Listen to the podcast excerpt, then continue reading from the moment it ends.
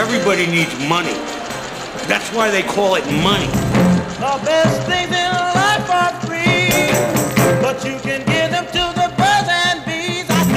From Fool Global Headquarters, this is Motley Fool Money. It's the Motley Fool Money Radio Show. I'm Chris Hill. Joining me in studio this week from Million Dollar Portfolio, Jason Moser and Matt Argersinger, and from Motley Fool Deep Value, Ron Gross. Good to see you as always, hey, gentlemen. hey. We've got the latest on tech, travel, insurance, and more. We will take a closer look at the rise of activist shareholders, and as always, we'll give you an inside look at the stocks on our radar. But we begin this week with the growing battle between Apple and the federal government. At the request of the FBI, a federal judge has ordered Apple to provide new software to help the FBI unlock the encrypted iPhone of one of the killers in the recent shootings in San Bernardino, California. CEO Tim Cook says the FBI's request is unprecedented and wrote an open letter to customers saying that Apple's opposition is not something the company takes lightly, but they do believe this is an overreach by the U.S. government. And Ron Gross, I'll just start with you. This is this is really tough because when you step back and look at it, both the FBI and Apple are doing what they are supposed to be doing. I yeah, I agree. It's very tough, and, and I do see both sides of this. I, I don't see it as being cut cut cut and dry, and, and, and I realize it's a slippery slope from Apple's perspective that they they really don't want to go down. I, I do believe I th- I think I believe that there should be a way for Apple to comply in this one particular case without putting all of our civil civil liberties at risk. Uh, that might be naive. Again, the slippery slope might might come into play here, but I think they should be able to take care of that. And, and I actually think the fact that we're operating under a, a, a law written in 1789, the the All Writs Act here, may mean that it's time to kind of come up with some new laws to uh, to address the world we live in now. There, there weren't smartphones back then. They were not. you got to pivot. I- and, and probably a constitutional lawyer or something buddy like that would say the same privacy rules apply whether it's through technology or carrier pigeon.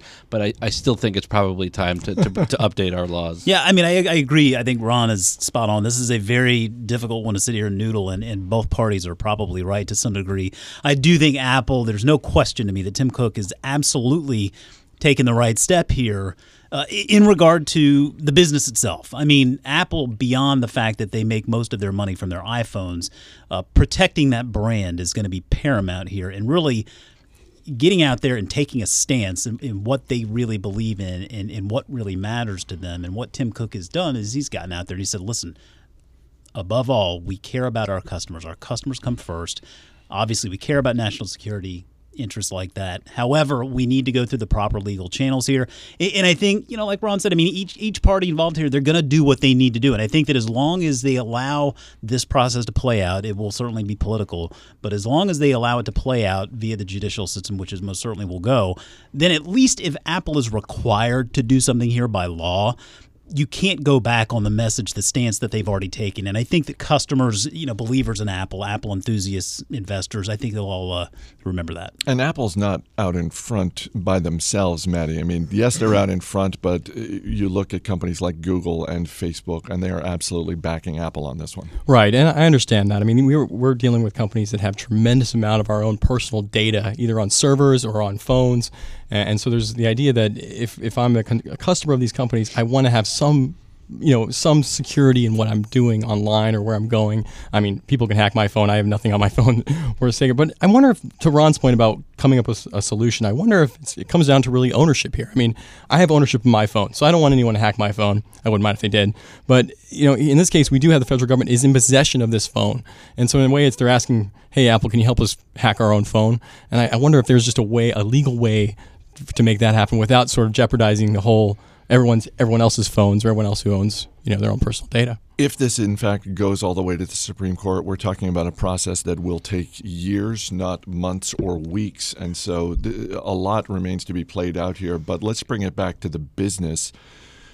What, if anything, do you think this will do to either iPhone sales? Because certainly uh, the the unspoken advertisement here is that iPhone's security is top notch.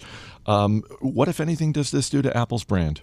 I don't think it has m- much effect at all because if if Apple is forced to comply, that means theoretically all cell phone companies would be forced to comply, and they would all be in the same boat. I know from my perspective, either way this goes, it won't make me give up my iPhone. It won't make me not get the new one when it comes out. Um, I'm going to stick with it regardless. Yeah, I mean, I, I think I think that's right. I mean, uh, you know, Apple is, as we know, is is a big part of the smartphone market here domestically speaking. But when we look at it globally speaking, I mean, Android devices have 85% of the market share out there. And as a matter of fact, they're picking up share. So Apple actually is under pressure here. Um, again, I think that all goes back to the importance here and how Tim Cook reacted from the very beginning here. It would have been easy to jump the gun and say, oh, we're in the interest of national security, we're going to do this. Instead, cooler heads prevailed. I think they're playing this out the right way. And I think that regardless of what happens here down the line, you know, it's going to be something that ultimately is out of their control and the brand will have been protected. And at only 10 times earnings, I think it's a really nice buy right now. All right, let's get to some of the week's earnings reports. Walmart's fourth quarter profits came in higher than expected, but revenue was light, and the stock taking a hit this week, Maddie. Yes, uh, you know, revenue was up just 2.2 percent, which you know it, it's not exactly they're not exactly as Ron would say firing on all cylinders at Walmart. Uh, really, the the story here for me is about the e-commerce sales. Uh, you know, up just eight percent in the fourth quarter, uh, and if you look at overall e-commerce sales uh, in the holiday quarter, they were 14 percent. So. You know, Walmart's really falling behind. We know what Amazon did in the latest quarter, which is up 24% on our North American sales. So, for me, it's about Walmart being many days late and unfortunately many, many billions of dollars short when it comes to their e commerce strategy. And I, I, just don't see them being so far behind the game now that they're ever going to be able to catch up. And then you have, of course, on the, the, the, larger business, stores are closing, the international expansion is not working out in a lot of areas as planned. Um, so there's just not a lot to get excited about Walmart. And you know, the stock is admittedly cheap. They raised their dividend again. Uh, still, I don't I don't see them being a market beater long term. They have been upfront about the fact that they are investing in their employees with higher wages and they are investing in their e-commerce platform. But to your point, you look at the trend over the last two years of how e-commerce growth has just methodically flowing, and they got to turn that around by the end of this year. Uh, absolutely. I mean, if you look at their eight percent growth in the last quarter, they they started the year year over year growth around sixteen percent. So that's a sharp deceleration. And so if that trend continues, you have to wonder really are they ever going to gain meaningful market share in e-commerce? Doesn't sound like it. Big week for the Priceline Group. Fourth quarter profits came in higher than expected, and they issued some upbeat guidance for the current quarter. Shares up more than 17% this week. Sure. That's a big move for a stock like that. Hey, I mean, Airbnb is getting all of the attention here uh, lately, but I think this this release from Priceline was their shot across the bow. They're saying, hey, we're doing just fine over here. And, and all of the numbers uh, lead us to believe that is the case. Uh, bro- gross profit was up 23%, uh, excluding currency effects. And when we look at room nights booked, which is a good indicator of demand, globally, room nights booked in the quarter were up 27% over the same quarter last year. Now, we know that Booking.com is the big growth engine behind here. They have more than 850,000 hotels underneath their umbrella now. Um, just recently signed up with TripAdvisor to start uh, bringing more of that inventory to their platform, and, and they were talking about some some good uh, some good brand exposure there as well. So uh, it's interesting. We've seen Booking.com and Priceline really start focusing more and more on the business customer, which represents about 20% of their business now.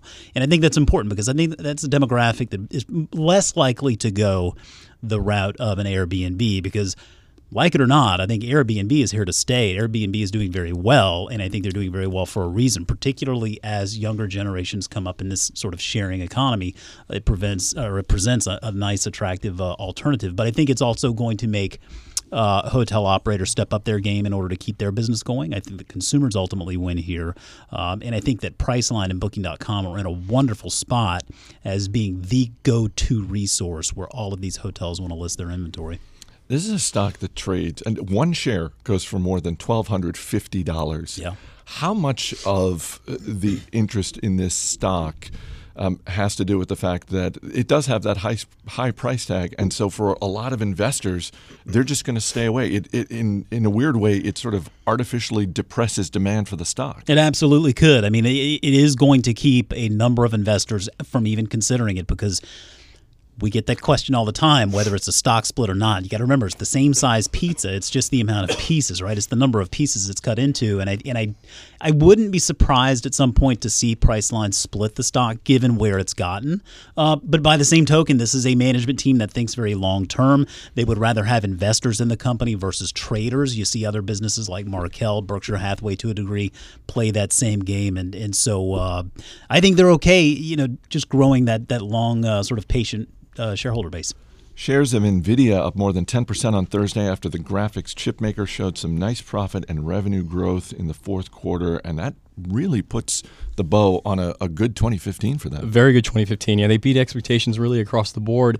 Uh, you know, Nvidia's lucky in the sense that they they're really on the forefront of some very exciting trends. If you look at virtual, you know, Nvidia, Nvidia is famous for its graphics chips. Uh, virtual reality, we know, is there's a lot of excitement there, and you can imagine that Nvidia's uh, chips are going to be sort of powering a lot of the the high end video rendering that's happening.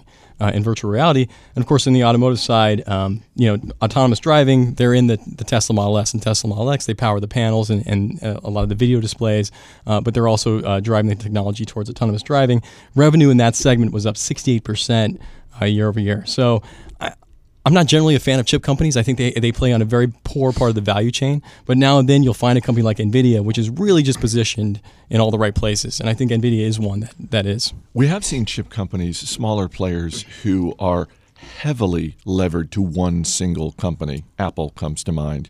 Uh, is NVIDIA pretty well diversified in terms of who they're working with? They are well diversified. I mean, so they, you know, you, you do have uh, certain companies like Dell, for example, which has which has been a big customer in the past, but really they've diversified their business enough. I mean, between supercomputers, autonomous driving, Internet of Things, which they have applications for, of course, video gaming. Um, they're in a lot of different places, so very well diversified. Coming up, we're talking retail, beer, and the sexy world of farm equipment. Stay right here. This is Motley Fool Money.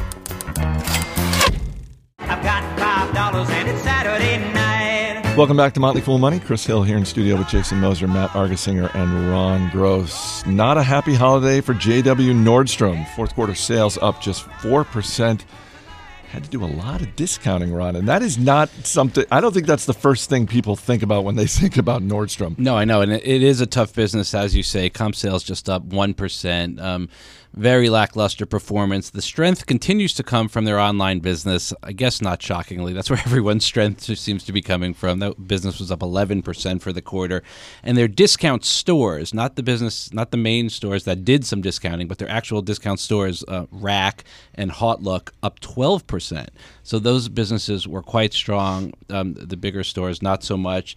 2016 guidance is weak. It looks like um, department stores across the board are going to continue to struggle. Um, gas is cheap, but people don't seem to want to be uh, headed to the malls to, to buy stuff. So th- that'll be a challenge for companies like Nordstrom. Historically, is Nordstrom good with inventory management? Because it seems like at least part of the story with this holiday quarter was struggling with inventory. I think typically they're quite strong with it. Every now and then there's a stumble. Retail is a tough, tough business. Sometimes you just have to put things on promotion to blow that inventory out. You really have no choice. But historically, yes, they're quite strong. Is it hot or is it hot? It's hot. hot. I think Hot. It's, I think it's both. It's- Uh, Is it is it is it interchangeable? I mean, I'm no fashionista. Don't get me wrong. I'm just Well, don't sell yourself short, man. Hey? I think if it's French, so it depends if you're saying it with a French accent or an an- or American accent. Yeah, let's not go the French accent route. Boston Beer Company's fourth quarter profits came in higher than expected, but it was also the fourth quarter in a row that overall sales fell and the stock taking a hit this week, Jason. Chris. These earnings are making me thirsty. uh, I, you know, to me, okay. I think that the, I think the way to look at Boston beer. I think this is a very good comparable to this. Is uh, when we look at restaurants. You know, when we look at restaurants and we focus on those comp numbers. With Boston Beer, their comp numbers uh, are depletions, and so we see that metric uh, released quarter in and quarter out, and that's just sales from the distribute uh, the distributors to the retailers. And so for the longest time, the, the growth story has, has really gained traction and depletions have continued to do very well. That's sort of uh, starting to edge the other way now. And, you know, we talk about some businesses uh, being victims of their own success. I mean, it could be argued that to a degree here, uh, they are also victims of a far more competitive craft beer industry than was even five years ago. Uh, with that said, I, I still think there is a, a lot of reason to be optimistic about the business, about where they're going. They'll continue to bring new brands and new concepts into their portfolio of offerings. Uh, they are coming up on lapping a very tough comp with the cider category, which traditionally has done very well for them as well. So uh, they're not sitting still. They're bringing new products to market. I think the Nitro offering that they just brought was really uh, pretty interesting. I've tried the Nitro Coffee Stout. Can't recommend it highly enough, guys. Thanks for doing that research. The uh, the Rebel Grapefruit IPA, another good one. Not bad at all. So uh, all in all, I think this is a very very high quality business, and I think it's a testament really to the price that we paid for it when we added it to MDP. We we got it at a great price, and um, mean, Jason still- definitely jumped at the research opportunity for, for Boston still very, Beer. very I, and I supported it. I enthusiastic. applauded it the whole way. very, very enthusiastic about the five year outlook for this company. Way to go the extra mile. Specialty insurer Markel, not the flashiest company in the world, but fourth quarter results were solid once again and uh, capping another strong year for them. Definitely a strong year. You know, it's been a tough year to be an insurance company. It's been a tough several years actually. You know, you got very competitive pricing, low interest rates. Uh, but yeah, but Markel turned in a good year. You know, they they're not growing premiums in all their insurance segments, and that's partly because they're pulling back on a lot of their lines, a lot of property and casualty lines that they've just become unprofitable. And we like Markel doing that because it shows that they're disciplined. And so if you look at their combined ratio, which is a, a measure of profitability in the insurance business. Anything below 100% means insurance companies uh, profitable. And Markel turned in a ratio of 89% in 2015. That's down from 96% in 2014. Uh, so that's great. So definitely making money on the insurance side. On the investment side, not so great of a year. The equity portfolio was down 2.9%, uh, but that was offset by gains on the fixed income side. So overall, pretty flat there. Uh, really exciting though is the Markel Ventures business, which is if think of it, it's kind of like Berkshire Hathaway's portfolio businesses. Markel's got a private equity sleeve of their business where they buy uh, majority stakes or whole positions in small businesses. Uh, Markel Ventures revenue hit one billion for the first time in 2015 and pre-tax profits rising to 90 million. So you have a you- we, we like to call Markel the baby Berkshire and I think that's that's very apt in this case. They had a great year, very disciplined, solid investing uh, track record, uh, and this Markel Ventures business is, is very it's really taking off. Yeah, you know, we talked about Berkshire Hathaway and, and Kinder Morgan. I thought it was also interesting. I saw in Markel's 13F uh, in their investment portfolio, they just added shares of Amazon, Alphabet, and Facebook. So it looks like Tom Gaynor is channeling his inner fool. Yeah, he never shy. He's, he doesn't shy away from those technology names that Buffett does. So, and I think I have to admit, essentially with Amazon, which we recently added to, I think that's a, that's a good buy. Deere and Company is the world's largest maker of farm equipment, and it just got a little smaller. First quarter profits came in higher than expected, but shares falling after the company said it expects 2016 to be, quote, challenging. Never like to hear that word, Ron. It's tough out there, Chris. Weak commodity prices really hurting businesses, industrial businesses um, like Deere, and um, you know the sales numbers reflect that down 13 percent um, in both their agricultural businesses weak and their construction businesses weak. Uh, it's interesting. I, I was talking to my colleague Jeff Fisher this morning, who's actually short Deere, and we were talking about how one man's short could potentially be another man's value investment, and it's really kind of all about the timing and when you choose to get in. But Deere at only 10 times earnings, depressed earnings, at some point the cycle's going to turn, and that's going to be a good stock to own. Let's bring in our man Steve Broido from the other side of the glass. Uh, Steve, got less than a minute. I'm just curious. You ever drive a John Deere tractor? You ever like drive some big farm equipment? Uh, no. I did. Growing up, we had a, a large backyard, and we had a, a Deere tractor. I did What? grow up in Illinois, but no, we had a we had a small tractor, but it was not a big. I've always wanted one of the riding lawnmowers. You know, It was 'cause, awesome. I mean, I just before never had a le- yard. Before I learned to drive, that's what I would do. Oh. Yeah, it was great. Steve, what's the biggest vehicle you've ever driven? Uh, a 1978 Ford LTD. That was very very large. It was the size of a tanker, Still just four wheels on that vehicle, though, right? just four wheels. All right, guys, we'll see you a little bit later in the show. Up next, we are heading to the boardroom with author Jeff Gramm. Stay right here. You're listening to Motley Fool Money. Money makes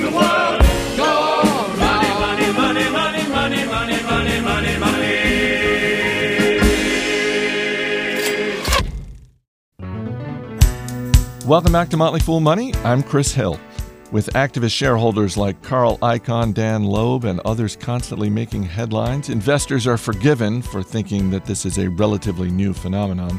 But in fact, this type of endeavor dates back to the 1920s, and it is a history wonderfully brought to life by Jeff Gramm in his brand new book, Dear Chairman Boardroom Battles and the Rise of Shareholder Activism.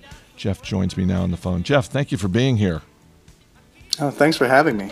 I think a lot of people hear the phrase corporate governance and then they start to doze off. But some of the battles that you illustrate in your book are just flat out entertaining. You've organized the book around eight different shareholder letters, and I want to spot you up with a couple and have you walk me through them and, and what they mean for investors. And let's start with Warren Buffett.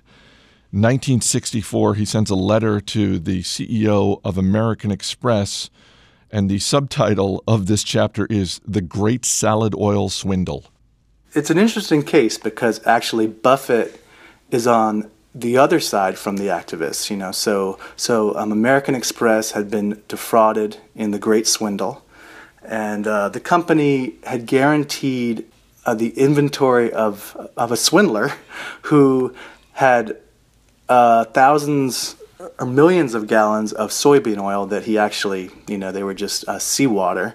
And American Express, um, you know, um, had guaranteed the existence of the soybean oil, and I was on the hook, and it had you know hundred million dollars of liabilities, and at that point that was enough to sink the company, and um, they ultimately arranged a deal with its claimants that would allow the company to survive, uh, you know, but that compensated the claimants for you know the liabilities, and um, and incredibly, the shareholders of American Express, or a few shareholders, decided, oh, this is a bad idea. You know, they don't have to do this. And uh, they protested the company paying their claimants. And Buffett intervened to say, hey, look, I'm a, you know, I'm a long-term shareholder here. This is the right thing to do, and I'll testify on your behalf. And you know, it was a turning point in Buffett's career for uh, for several reasons. Like the first is he had historically been a little bit of an activist himself, um, investing in these, you know, kind of declining uh, companies that had lots of cash, but you know, were what he called uh, cigar butts, where you pick the cigar butt off the off the ground because it's a cheap stock and you can get a free puff. And with American Express, he found a, like a really good business, and he um, intervened. Uh, not to compel them to pay out their cash, but you know, to kind of, or, or to pay out their cash to shareholders, but, uh, you know, to do the right thing and to pay, you know, to pay claimants. Why do you think Buffett is not more of an activist? And it's something that that some people have criticized him for. I guess you know recently when with Coca Cola and executive compensation. But for as much power as he has, arguably as much, if not more, power than any investor out there, he really doesn't throw his weight around in the way that, say, a Carl Icahn does. And I'm just wondering, as someone who has gone to Berkshire Hathaway meetings, has studied Warren Buffett, why do you think he is not more of an in your face activist? Mm-hmm. You know, I think there's a uh, there's a lot of opinions out there about this, and I think there are people that you know that that believe oh it's a it's a calculated ploy to to be the nice guy and to garnish his his public image. But you know I honestly think that activism to be a good activist you know there's a dispositional element. Like you have to like you know being aggressive. You have to be extremely confident that you're always right. And um and I just think and you know this is just an opinion but I just think it's it's not his thing ultimately that it's not his style, that, that he doesn't enjoy it. One of the other letters that you highlight, and maybe this is appropriate given that we're in an election year, because I think for a, a lot of people, they hear the name Ross Perot and they think back to when he launched an independent bid for the presidency in 1992. But he was a businessman for a very long time and a very successful one. Uh, walk me through his letter to Roger Smith, the head of General Motors in the 1980s? Sure. I mean, it's it's probably the best uh, letter in the book. Um, so Ross Perot had sold his company EDS to GM in the 1980s, and um, you know the idea for GM at the time was uh, Perot was you know a legendary businessman. He got the most out of his people, and and GM was in uh, I'm a bureaucratic uh, company that was um, having a hard time competing with the Japanese, and so their idea was to bring in Perot, uh, put him on the board, and to kind of infuse the GM culture with like the magic of, of Ross Perot, and and of course that didn't work, and he immediately began to um, to conflict with this this CEO and chairman of GM, um, a man named Roger Smith, and the letter uh, that's included um, in the appendix of uh, um, of the book is kind of the breaking point in their relationship. Uh, um, a GM um, has decided to buy Hughes Aircraft, and Perot wrote a four-page angry letter to Smith explaining that it was a bad idea to do this deal and uh, kind of uh, pointing out all the flaws in Smith's long-term strategy. And it's a really remarkable letter. It's basically in in in all bullet points, and he pulls no punches. And for anyone who has heard Ross Perot speak, or even Dana Carvey's impression of Ross Perot on Saturday Night Live, it's really easy to hear that distinctive voice with those bullet points. And uh, of any of the letters, it is, I, I don't want to say it's confrontational or rude in any way, but it is certainly the most pointed.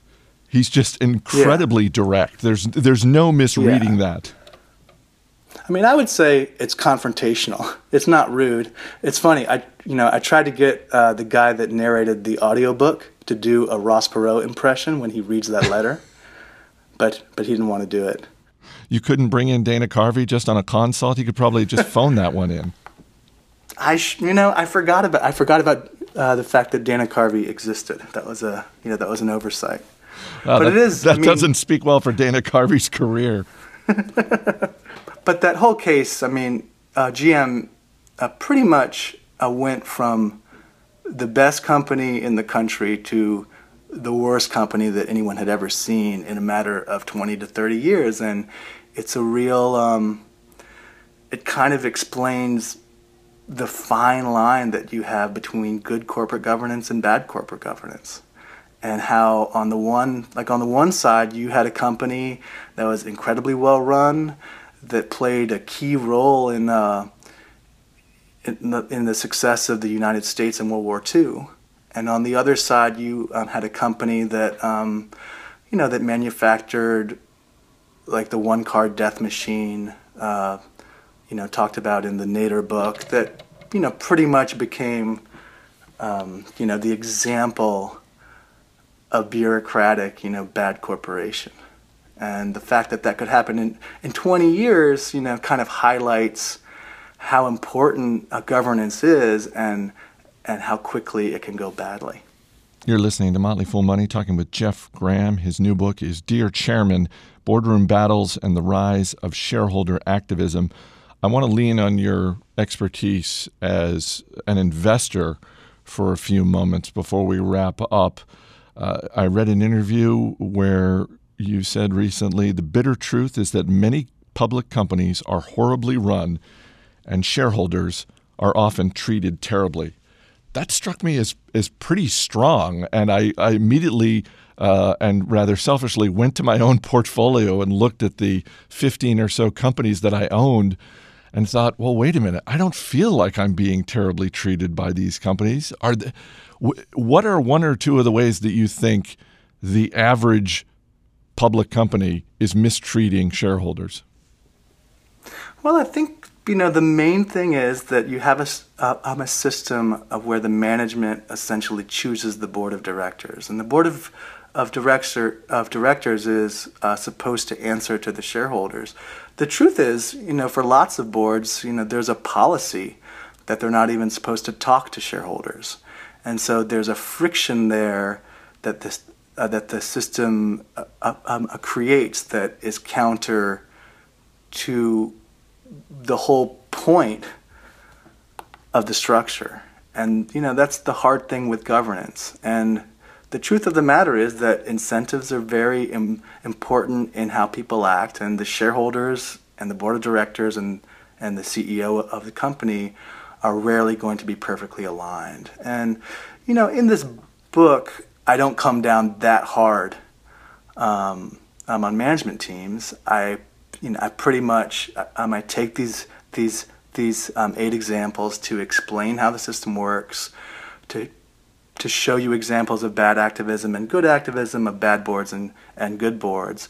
But I definitely have seen in my career as an investor a lot of bad oversight and just a lot of complacent boards. And it's kind of a fact of life in investing, especially in, um, in smaller companies. If you invest in the microcap space, you know, when you find a cheap stock, it's usually because there's a governance issue with it. You know, that is usually the cause of the undervaluation. I know you're a value investor, but to the extent that you look to management when you are making investment decisions, what do you look for when you're evaluating the people that are running a company? Yeah, I mean, you know, because I'm a finance guy, I'm not that great at being able to tell if they're good operators. Um, because it's like it's easy to seem like a good operator um, if you know your business, it's hard for a financial investor, you know, like myself, to be able to tell. And so the main thing I focus on is their capital allocation. And um, a public company or any company can uh, uh, create or destroy a lot of value uh, depending on the way that they spend the cash flow that their business uh, generates. And so that's the thing that I focus on are do they understand their capital allocation choices? Do they have a reason for doing the, the things that they're doing with the, the cash? And, um, you know, I don't expect perfection. I, I mean, I have investments in a couple companies where I love the management. I think they're, they're like they're great operators and their allocation of their cash is pretty good. and, you know, that can be good enough. But, um, you know, but in general, if you allocate extremely well, then it creates a tremendous amount of shareholder value. Over the last six months, we've seen a lot of companies across a pretty broad range of industries where the share price has been cut 20%, 40%, sometimes even more. How do you differentiate between a stock that is a value play and a stock that's a value trap? Yeah, I mean that's like the hardest thing. I, I mean, I, I, mean, I think of of the best example of a value trap. Uh, you know, in a in, in, a value trap, there is value that like in the company, but you're not going to, uh, you know, but you're not going to realize it because of the way the company is run. And so, to me, a value trap means bad oversight and bad governance. And that's the reason that that activism exists is to take advantage of that uh, that dynamic. Last question, and then I'll let you go. This is your first book. What do you know now about writing a book that you didn't know when you started? Um, you know, I thought the whole process is it's just it requires you to like to work every day and you have to commit, you know, 4 to 5 hours every day to write. So I knew that it was going to be miserable. I knew that I didn't um, have time to do it. But the depth of the misery I didn't completely appreciate. But then there's this thing, like the moment that it's over, it's like a euphoric, you know, like, whoa, this is incredible. Like, I think that the finished product is very good. And so it seduces you into thinking, man, maybe I should do another, when really it was brutally, you know, miserable when it was happening. I think The Depths of Misery is a good title for your next book. Charles Charles Schwab called this required reading for any investor. The book is Dear Chairman: Boardroom Battles and the Rise of Shareholder Activism. It is on sale next week, but pre-orders on Amazon already have it climbing up the business bestseller charts. Jeff Gramm, thanks for being here. Yeah, thanks a lot for having me, Chris. As long as I'm the bill and paying the cost to be the boss. Coming up, we'll give you an inside look at the stocks on our radar. This is Motley Fool Money. As always, people on the program may have interest in the stocks they talk about, and the Motley Fool may have formal recommendations for or against. So don't buy or sell stocks based solely on what you hear. Welcome back to Motley Fool Money. I'm Chris Hill, and joining me in studio once again, Jason Moser, Matt Argersinger, and Ron Gross. Guys, two things before we get to the stocks on our radar with our man Steve Broido. First, Joining Steve on the other side of the glass this week, special guest Tony Gonzalez coming in from Florida. right. Hey, Longtime listener and member of several different Motley Fool investing services. Former tight end for Can- the Chiefs, the, the Falcons. a different Tony Gonzalez. Oh, okay, well. A di- it- you know that one's retired. This one's still Still hard- kicking. still kicking and hard at work. Uh, second, no word yet if the chocolate-covered fries that McDonald's has been testing in Japan are coming to America, but reports this week that McDonald's will be testing the Chicken McGriddle, a fried chicken patty between two maple syrup infused pancake buns. They will be testing this at 11 locations in Central Ohio. No, no, no, no. No, you're not interested? On the Road Twitter, trip? on, the, trip? on the Twitter, I said just because you can doesn't mean you should. I I don't know. I think I, if this were a stock, I think I would I would buy a couple of shares, Jason. Un- unscientific survey here. We were talking to Mac before taping. I mean, do you go? Do you go with this chicken McGriddle or do you go Burger King hot dog? I just like I like the fact that Ron called Twitter the Twitter. I, I, that's Right. All right, you know what? I'm going to put the call out to any of our dozens of listeners who happen to be in the Central Ohio area or anyone willing to make a road trip to Central Ohio. Yes. Dr- drop us an email, radio at fool.com. We want some on the ground research of the chicken McGriddle, radio at fool.com. Drop us an email. Let's get to the stocks on our radar. And Steve Broido, I'll hit you with a question. Ron Gross, what are you looking at this week? So, building on the theme we just discussed with Deere, I'm looking at Heister Yale. HY is the symbol. They're a large manufacturer of forklifts. So, as with Deere, we're at a tough point in the cycle right now. 2016 actually doesn't look much better, but that's where value investors look for value. Uh, company is solidly profitable even during this tough time. Very strong balance sheet, only six times EBITDA, PE ratio of 12. Stock looks cheap, just got to be patient. Steve, question about Hyster-Yale? Yeah, what's your favorite feature about their forklifts? I like the vertical up, and then it can go down as well. You know, uh, if you don't have that, then you're not really a forklift. And they make some great ball bearings, don't they? It's all ball bearings. Jason Moser, what are you looking at? Uh, yeah, building on another theme, Maddie was talking about e-commerce earlier. Uh, looking at Wayfair, ticker W, uh, we have it on the watch list in MDP. Their earnings uh, will come out next week. This is one we've seen some very strong opinions on both sides of the coin there uh, in regard to this business and the sort of the sustainability of the model. But you know, in short, they sell home furnishings online, and and so they're just really taking advantage of that e-commerce opportunity out there. And everything really depends for them on the percentage of orders from repeat customers because they've already invested to get those customers, and that really does help their bottom line. Uh, but I will we'll definitely be keeping an eye on the uh, earnings release next week and, and seeing if it needs to stay on the watch list, go in the portfolio, or if uh, we need to kick it to the curb. Steve, question about Wayfair? How do they handle returns? It seems kind of complicated. If you order a king size bed, it doesn't work out. No big deal. It's just two thousand pounds. Yeah, I, I think that's going to be a pretty tough one, but but fortunately for the consumer, the returns are the returns. You just you send it back. They're the ones that are going to deal with that on the uh, on the cost side of it. But uh, yeah, I imagine I imagine a, a couch presents a, some challenges. Maddie? One I haven't talked about in a while, uh, BofI Holding, ticker BOFI, is the holding company of Bank of Internet, which is a online only bank, small cap bank. Uh, you know, they had their. This is a bank that's come under a lot of scrutiny uh, over the past six months to a year. A lot of short attacks out there, most of it unfounded. Uh, but if you look at the latest results, uh, net income up 40%, uh, assets and deposit base growing in excess of 30%, and it trades for 1.5 times book value, which is about half the multiple it was trading for about a year ago. So I, it's one I'm starting to take another look at. I think there's still some clouds out there, but uh, it's, it's back on my radar. Steve? What can a uh, bank of the internet do that a tr- bricks and mortar bank cannot? Well, the cost structure is obviously much much better, and so they can they can give you better terms on loans and deposits deposit rates based on the fact that their cost structure is much lower. Bank of Internet, Wayfair, Hyster-Yale. You got one you want to add to your watch list, Steve? Kind of feel bad for Ron, so I'll go with this weird What a guy. company. Ron Gross, not, Pity a- vote. not above sympathy. All right, Ron Gross, Jason Moser, Matt Argersinger. Guys, thanks for being here. Thanks, Chris. Go to podcast.fool.com. You can check out past episodes of Motley Fool Money, and you can check out all of the free podcasts from the Motley Fool. That's podcast.fool.com. That's going to do it for this week's edition of Motley Fool Money. Our engineer is Steve Broido. Our producer is Matt Greer. I'm Chris Hill. Thanks for listening. We'll see you next week.